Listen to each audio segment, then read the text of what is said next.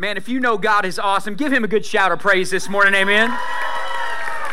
Man, I love being in a church that is excited about Jesus. And it's fun being a pastor here at TWBC. And it is our honor to, to be pastors with you and walk with you through this life. And we are so grateful for everything that you guys do for us as a church. And, and we're, we're so excited about what God has in store in the upcoming years for TWBC. And we're grateful that you can be a part of it with us. And so as you're turning in your Bible this morning to Second Corinthians chapter number 4, verse number 13, 2 Corinthians chapter number 4, 4, verse 13 is where we're going to kick off this morning's message uh, today. And we're in a series right now called Stranger Things. Stranger Things, and we got this sermon t- or the series title from the Netflix series called Stranger Things, and it's a TV show where it's set in rural Indiana in the 1980s, where a group of young friends witness extraordinary forces, and they search for answers and unravel a, a series of mysteries about what's going on in their city. And we got this Stranger Things series from that because we know there's some extraordinary stories in the Bible, also some crazy stories in the Bible, and we want to find what some of those those crazy stories are, unwrap the mysteries of God that are in them, and watch how God's supernatural power can work in your life. And so we are in a st- series called Stranger Things, and the title of this morning's message is More Than a Feeling. More than a feeling is the title of this morning's message. And so, the couple things we want you to know about this series is number one, you're not that weird. Amen? That's a good thing to know that you're not alone and you are not that weird. Number two is you're not the only one with your problem. Come on, that's a good that's some good news. You're not that weird and you're not the only one with your problem, meaning if you hook up and get in group life here at TWBC, if you love group life, give God a hand clap of praise. Amen.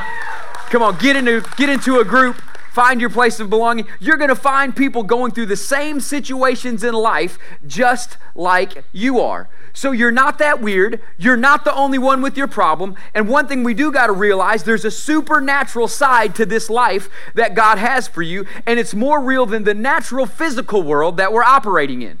So, in the supernatural side of this life, God wants to show Himself powerful to you, and we're going to read about that in First Corinthians, or 2 Corinthians, chapter number four, verse number thirteen. And I want to start out in verse thirteen, and we're going to read the first seven words of this uh, uh, verse 13. And then I'm going to stop for just a minute.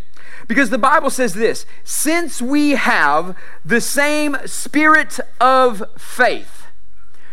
So God has given you a spirit of faith that He wants you to walk in, that He wants you to operate by. And with this spirit of faith, He wants to do something in your life that's awesome. And so, as I've titled this uh, message, More Than a Feeling, some of you have, think, uh, have thought of the, the 1976 rock hit from Boston, right? I got some people over here saying, Yeah, we, we get it. Yeah, you, you know the song More Than a Feeling. But the problem with this is, on More Than a Feeling, with with your journey with Jesus, it's got to be more than a feeling, it's got to be faith. Your journey with Jesus has got to be about faith. And we have a common phrase that we use in modern Christianity today, and we always say this I feel like God is saying. I feel like God is saying, and there's a great danger with this. I feel like God is saying because we're putting a vocabulary on a spirituality that Jesus would have never have done. Jesus never put a vocabulary on a spirituality that would contradict the faith that we're supposed to be operating by. I never read once in the scripture where Jesus walked up to somebody and said, Marcus, I feel like God is saying something to you. Jesus never said that. Jesus knew when God spoke and knew when God was not speaking and was bold enough to say when he was speaking to the man who is lame and say, Pick up your mat and walk. So we have a great danger in modern Christianity today because we're uh, equating feeling with faith, and many times feelings run very contrary to faith. Nobody ever said, I got a great feeling about facing Goliath today. Amen. No, it takes a spirit of faith and a spirit of courage to go out and face Goliath because everything within you is wanting to run back into the tent. And so when we go through this message, I want to establish as we begin to hear from God and see what God is saying, that is biblical, and see what he's saying, that we that we actually hear and see what God is saying to a point where we don't have to worry about how it feels in the moment. And so, as we go through this message, we're going to unravel a lot of these things. And so, be careful about going on a feeling that never will amount to something. If you base your life in hearing from God on a feeling or what uh, of what He's saying, and not a faith in what He's doing, you're going to be very upset about the layovers that take place in your life. Now, we know what a layover is. It's when you go on a flight. Beth, you fly every single week, so I know you know what a layover is, sister. And a lot of times when you fly from one destination to another, you don't get the direct flight. Justin, you got to take a layover. You got to stop off somewhere. And if we're not careful and we're always going by a feeling of what God's saying rather a faith than what He's doing, we're going to curse the layovers when the layover has an important part to play on getting you to your destination. And so, in this message, I want us to go through this morning and I want us to begin to live by faith, walk by faith, understand what faith is because the Bible says faith comes by hearing and hearing by the Word of God. It never says anything about feelings with your faith. And so when we say, I feel that God is saying something, I want us to get so bold as to get to the point where we know God is speaking and we're able to deliver a word for somebody in due season. And, and can, can I just can I go on, on a little soapbox on this for just, just for a second? Because here's the danger of this. When you say, I believe, Richard, God is saying something, or I feel God saying something, you're taking it as God is speaking. The person saying it doesn't know if it's God, they don't know if it's cold in the room, or they just had bad chicken the night before. Right? Uh, let, let me give you an example. Since we are in the Hallmark season, right? How many Hallmark movies are there right now? It's, it starts in July now, by the way. Did y'all know this? It's like it just got done and it started again. And in all the Hallmark movies, you know how they go. They, they all have this one single person and they're from the big city and they go to the country for some reason and they meet a significant so and so over hot chocolate. And, right? You know what I'm talking about. And they end up happily ever after. And, and so some of you watch Hallmark movies on Saturday and you walk into the church with a feeling of euphoria and romance on Sunday, and you make your way over to the wonderful cafe. Can we give our cafe a hand clap of praise? Amen. And you make your way over to the wonderful cafe where they serve you this delicious hot chocolate, and you immediately are taken back to the night before where this wonderful couple meets in this country setting, and we're, we're out here in the country as a church, and oh, it's so euphoric. And you see this wonderful, God fearing single person over there. And with this feeling of euphoria and romance in your heart, you go over there and you give them a word because it feels good, and you say, I feel that your person is right around the corner. See, you can't separate Hallmark from the Holy Ghost.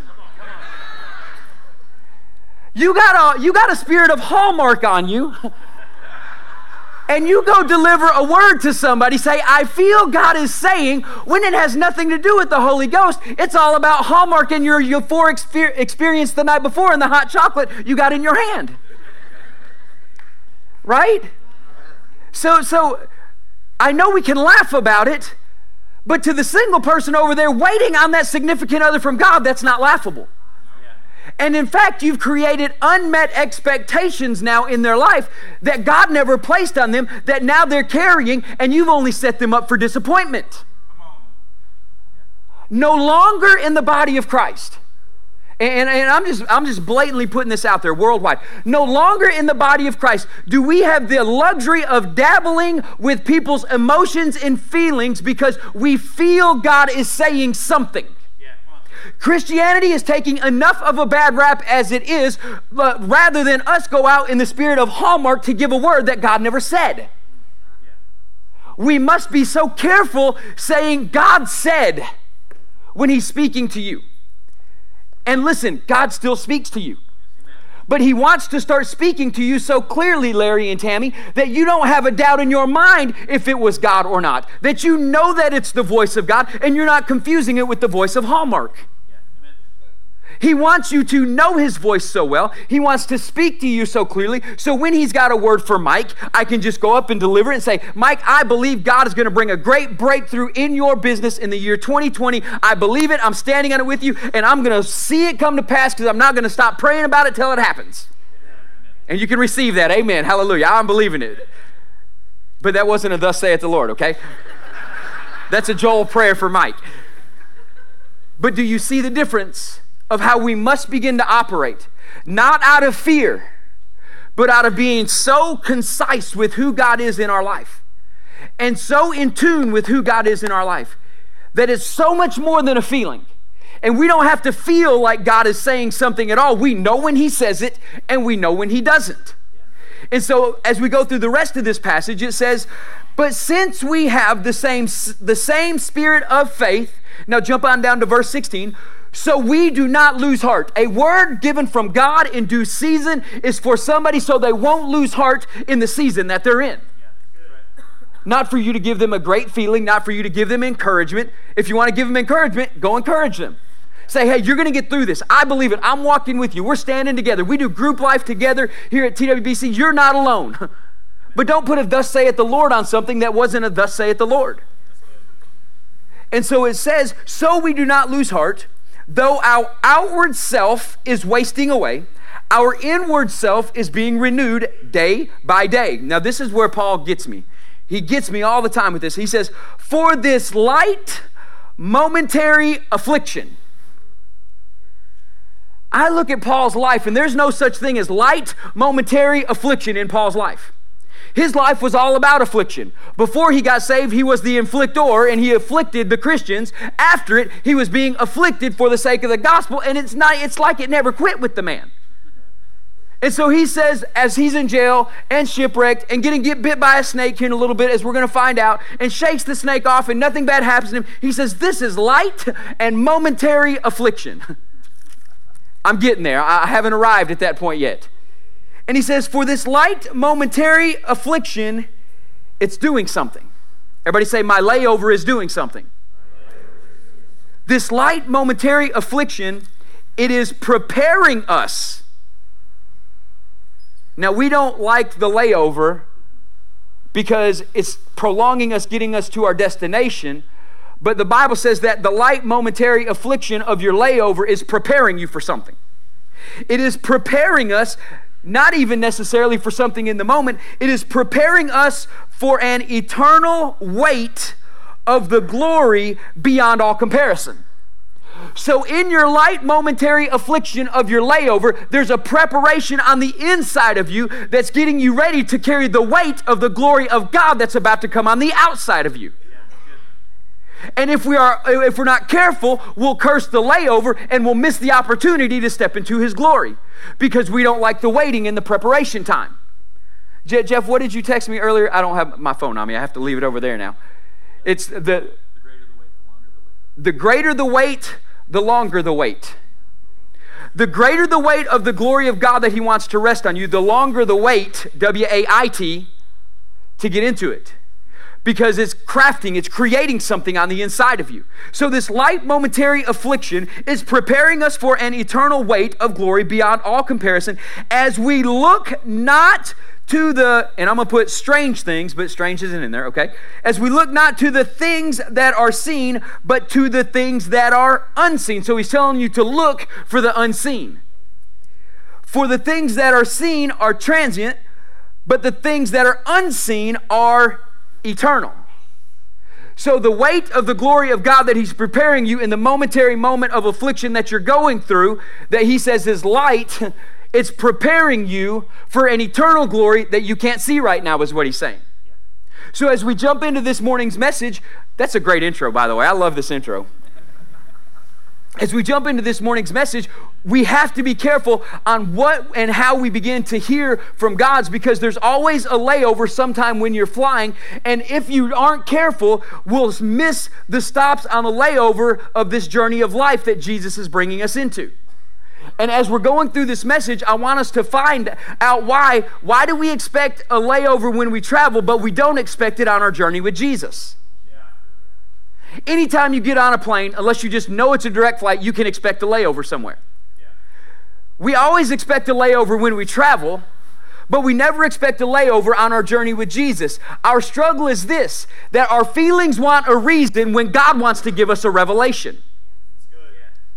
Our feelings always want a reason for something. David and Lisa, y'all just built a house, you moved into it, you're finally getting settled in. During the waiting process, Your feelings wanted a reason. Why isn't this getting done quicker? Jeremy and Crystal feel your pain. They're still working on their house. Why isn't this done, getting done quicker? Your feelings want a reason. Maybe God wants to give you a revelation. And in this, if we always base everything on a feeling and not on a revelation, we're going to miss God almost every single time. And the time we don't, we just got lucky. so, with this, what if God isn't worried so much about giving you a reason, but by faith, He wants to give you a revelation? This morning, I got a text during first service that my oldest son is running 101.5 fever and my family's not going to be at church. My feelings wanted a reason. God, why is this happening to my kid? But my faith by revelation says, by the stripes of Jesus Christ, he's healed and made whole, nothing missing, nothing broken. So, in the moment, I can either cry about a reason that I don't have, or I can step into faith of a revelation that I need and begin to declare the word of God with the same spirit of faith that we just read about in verse, in, in verse 13. And so, with this, our feelings want a reason, but God is trying to give us a revelation. But we got to listen. God does not communicate with your feelings, He communicates with your spirit. He communicates with your spirit. And many of us, every time you get chill bumps, doesn't mean the Holy Ghost is talking. It means the air conditioner turned on. Right? But some of you, every time you get a chill bump, you think angels are around and the Holy Ghost is speaking to you, and but you're always going by feelings. I want you to get past having to have a feeling to know that God speaks. Amen. Remember when you first met your spouse and you would love to hear them speak because you get this feeling, right? But 17 years later into marriage, when me and my spouse talk, my wonderful, beautiful, awesome, amazing wife, when we talk, there's not always this feeling. we have adult conversations about real life issues. When you grow in your relationship with God, you should grow past to always have a good feeling when God talks, and you should know His voice when He does talk because he's looking for mature believers that he can give the keys to the kingdom of God to, not immature Christians that always need a feeling about when he's saying something. I'm not trying to be ugly, but we have we are living in a time and a day where the truth of the word of God matters. And I don't want to bring it any other way but straight truthful to you. So as we grow in Christ today, as we get past the feelings of what God is saying and actually hear what God is saying, we're going to find out there's more to your layover than you ever thought was possible. And so I want to read you, uh, tell you about the crazier thing story that we're going to jump into in a, in a moment. And it's in Acts chapter 28, verses 1 through 6. And you can turn there now if you want to, because we'll jump in there in just a second. And as we finished up that last scripture, the Bible says, But the things that are unseen are eternal. And there's more to your layover than you ever imagined. Now, you got two things you can do with your layover. You can either live in your layover or lament about your layover. Either way, you're not getting to your destination quicker. Either way, the plane isn't going to take off any faster. Either way, he's not going to put the throttle down just for you to get you there faster than you want it to be. Because there are rules and regulations in place. And so, in the midst of your layover, you can either live in it or you can lament about it. It doesn't matter, you're not going to get there quicker. I, I, remember this one time, Mark, you'll appreciate this. I was going on a trip. Mark's an actual pilot, so he's, he's going to verify everything I'm saying here. I was going on a trip, Mark, and, and I had to take off from Dallas, but I was going to end up, after 10 days, fly around the whole world. yeah, he's like, You're crazy. Everybody else said the same thing. So we took off from Dallas, and I was going to the Philippines, and we got all the way around, and we had a layover in Seoul, Korea. And so I had a five hour layover in Seoul, Korea, which is an amazing airport, by the way, if you ever get it. I mean, they have, it's like a big shopping mall with great restaurants. I love it. Come on, it's good. But I had a five hour layover, and so after the five hour layover, I got back on a plane and went to the Philippines. And I stayed there for three days and did mission work. And from the Philippines, I caught a flight to Shanghai, China, where the flight, incoming flight was four hours late. So my four hour layover ended up being an eight hour layover from Shanghai to London. By the time I landed in London, I had 30 minutes to making my connecting fr- flight down to Nigeria, Africa. And so I got there and we were running through the airport. And we, I mean, this guy was awesome. And if you've ever been in London Heathrow Airport, nothing is simple. I mean, he was flagging down buses and getting me on trams, and we were, we were running. And we run right up to the gate, and they say, We're sorry. And I'm like, No, it still hasn't taken off. No, we closed the doors 30 minutes before takeoff and boarding, and, we're, and you can't get on the plane. It's already closed. I'm like, But the plane's still here. and I had a choice to make in that moment. I could either live in the layover or lament about the layover. Either way, I wasn't getting on that plane. The lady in London that was standing outside the door, she had this great look on her face like, I don't care that you're late. It's not my fault. You should have got here on time. It doesn't matter that China Airways was late. It's not my problem. In her wonderful demeanor. And so, in that moment, I could have lived in the layover or lamented about the layover. I wasn't getting on that plane. So I had to go to a hotel and I slept for four hours and be back at the airport. Instead of going to Nigeria, I went from I went from uh, London to France to Nigeria to do a four-hour drive up to Kaduna, where I did a three-day conference. And the conference ended on the greatest day of the year every single year. It was May the fourth. That is my anniversary. That's the greatest day of the year. Come on, somebody. Okay, y'all don't have to be happy about my anniversary, but you ought to think your anniversary is the greatest day of the year, too. All the husbands say amen. Come on. Husbands, don't miss your opportunity to get brownie points. I mean, I'm telling you. And so it was May the 4th. But the good thing about being in Africa is as you're flying back around the time zones, it's like a long, long day. So it was like a 40 hour day when there's only 24 hours in a day. So I was in Africa and I got to call my wife and tell her happy anniversary. It wasn't her anniversary yet. She was still in America, but it was the fourth for me. It was the third for her. So I got to buy her a present on the continent of Africa and tell her happy anniversary. We had a layover in London, so I got to call her from Europe and buy her a present in London and tell her happy anniversary. Then I got on a flight and flew all the way to Chicago, and we landed about 9:30 at night, and I got to call her from Chicago and tell her happy anniversary. And I got on a plane in Chicago and made it all the way to Dallas at about 11:30 at night and saw my wife on our anniversary and so I could either lament in all the layovers or live in all the layovers. And my wife was happy I decided to live and bring her home three presents instead of one. so it's all about your choice. You can either lament in the layover or you can live in the layover, but lamenting doesn't get it here any quicker. And listen, feelings are great for celebrating, but they're horrible decision makers. They're great for celebrating, but they're horrible decision makers. And in Acts chapter 26, 27, and 28, I want you to read all three chapters this week. Paul goes through a series of layover events in his life. In the end of chapter 26, the Bible says this Paul, we have no reason for keeping you in prison, and we should let you go, but because you are a Roman citizen and made an appeal to Caesar, we have to keep you in prison and deliver you to Caesar. And I'm like, Paul, if you wouldn't have spoken. You would get out of jail free, play Monopoly, right?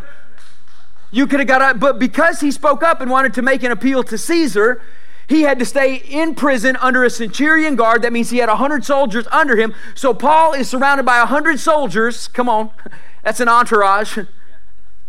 And then they put him on a boat to go to Rome.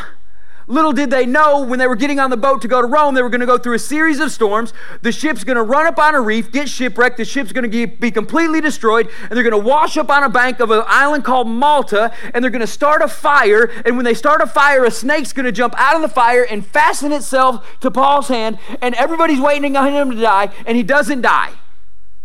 That's a layover. So now everything that you're going through literally does look like light, momentary affliction, right? So let's pick up in Acts chapter 28, verses 1 through 6. And this is where Paul is writing about this. And he says, After we were brought safely through, his definition of safely through and mine are completely different. None of that was safely through, in my opinion. We learned that we were on an island called Malta. The native people showed us unusual kindness for they kindled a fire and welcomed all of us, because it had begun to rain and was cold. Paul had gathered a bundle of sticks and put them on the fire, and a viper, not just a snake, a viper came out because of the heat and fastened itself to his hand. Am I the only one who freaks out when I read this story?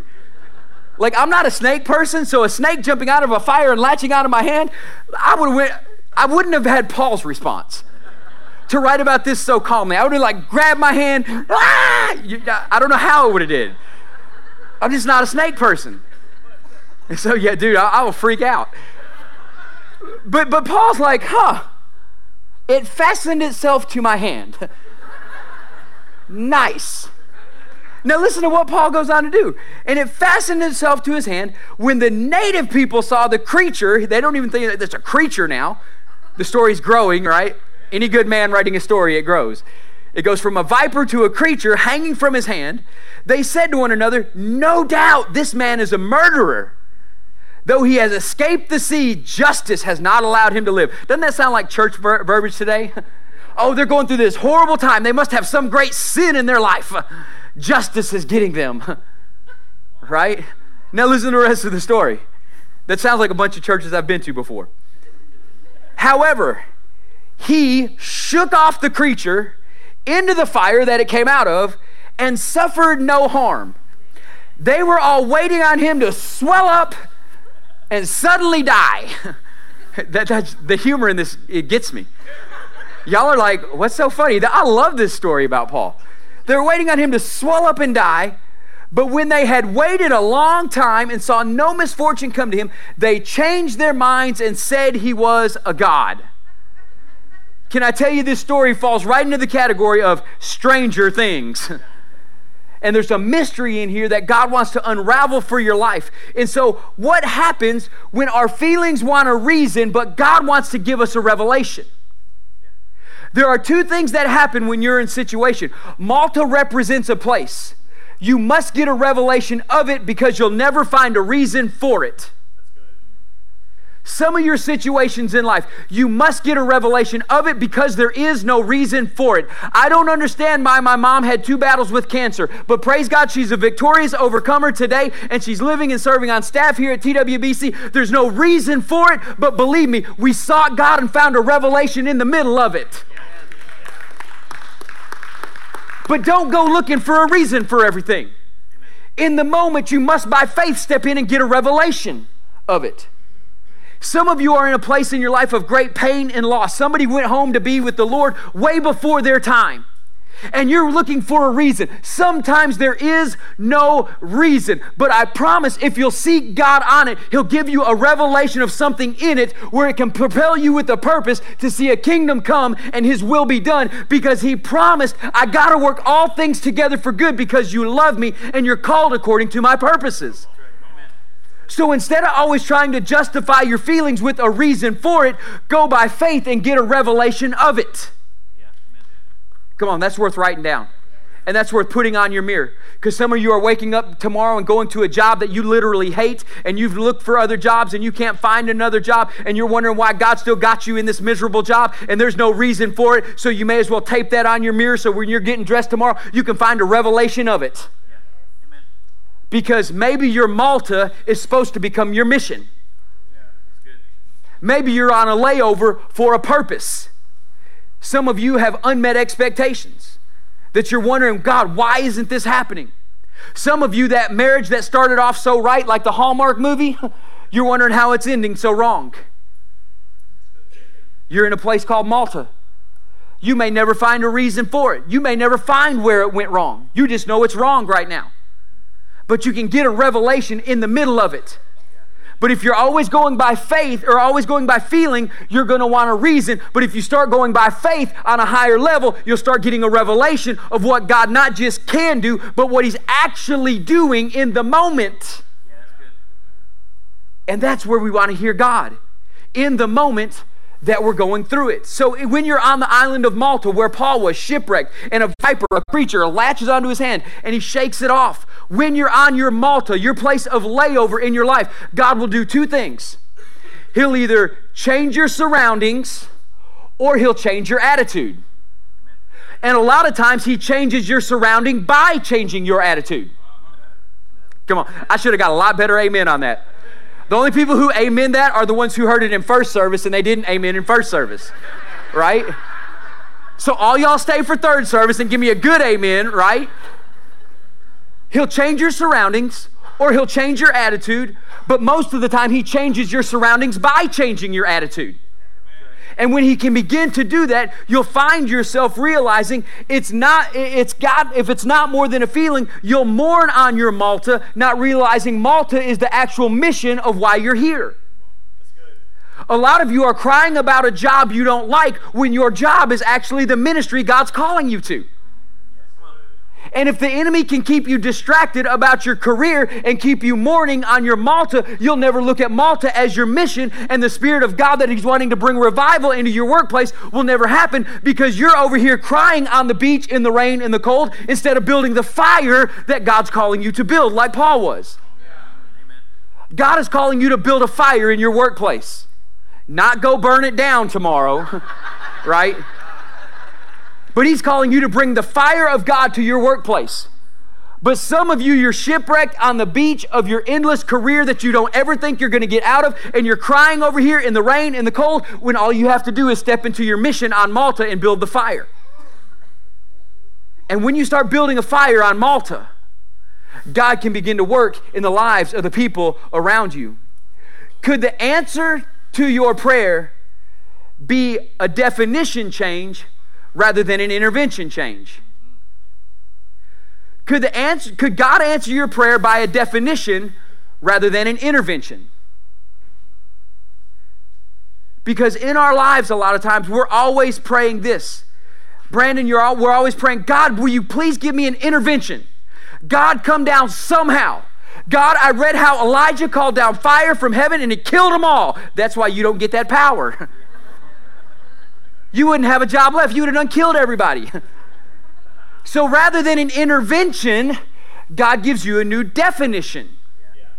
Because your Malta can either be a place of mourning or it can be a place of mission.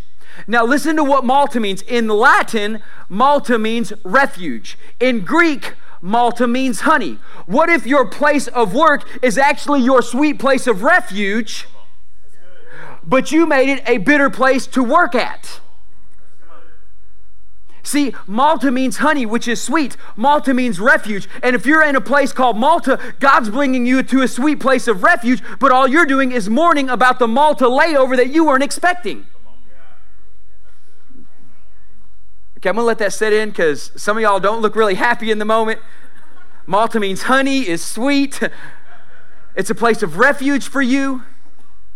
In your moment, wherever you're at, how you look at it is everything. What if your layover is supposed to be that place of sweet refuge because you have been, but because you've been swayed by your surroundings, you're missing your mission? Because it doesn't feel just right, because it's uncomfortable, because I don't like the person in the cubicle next to me, because I don't like my boss, because I don't. I, some of y'all must have job issues. I never harped on jobs in the first service. Staff, I hope y'all love me, right? I just got to thinking maybe it's my. No, just kidding. So, with this, are you possibly making Malta, your sweet place of refuge, a bitter work environment that nobody likes to go to? And with this, I want to challenge you. If you'll start putting significance on the small things, you'll start receiving an impact for your efforts a lot quicker. If you'll start putting significance on the small things in your life that God is actually doing in your life, not what He's not doing, on what He's actually doing in your life. If you'll put significance on the small things, you'll begin to receive an impact for your efforts a lot quicker if you'll begin to, if you're paving a road that leads all the way to town and you got to do it one brick at a time, if you'll put significance on every brick, you'll find yourself making headway a lot quicker. But if all you're looking is at the final destination, you're going to seem like you're never going to get there. When you start putting significance on the small things, you'll start seeing an impact for your effort a lot quicker. Jesus, when he was going to the cross, a lot of us in our theology believe that Jesus was looking ahead to the cross. But the Bible doesn't say that. The Bible doesn't say Jesus was looking to the cross. The Bible in Hebrews chapter 12, verse number 2 says this Looking to Jesus, the writer of Hebrew writes, the founder and the perfecter of our faith, listen to what he says. Who, talking about Jesus, for the joy that was set before him, endured the cross Jesus wasn't looking ahead to the cross, he was looking through the cross and seeing joy on the other side. Jesus was looking through the cross and seeing joy on the other side because what he saw on the other side of the cross was you and it was you and it was you and it was all of TWBC and the literal cross. He was looking through it and saw John and Mary and Mary and he was looking through the cross and the Bible says there was joy set before him, not a cross. For the joy set before him, I'm going to endure this cross. I'm going to endure this Malta. I'm going to endure this moment because there's a joy on the other side. And when I get through the cross, I'll be able to see the harvest of righteousness that's been been waiting all along. See, if Jesus would have went by a feeling, he would have died on the cross and just stayed dead. But he was going by faith in what God had said to him. And so he didn't see the cross. He saw the joy on the other side of it, so that gave him the strength to endure it in your walk with Jesus this morning. I'm not sure what all you're going through and how bad of a situation that you're in, but if you'll quit looking at the situation and look through the situation to the joy on the other side of it, it'll give you strength to endure what you're going through in the moment.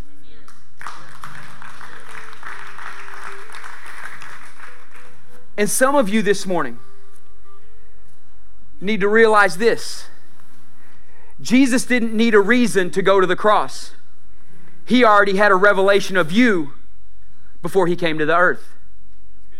He didn't need a reason to go to the cross because he already had a revelation of you.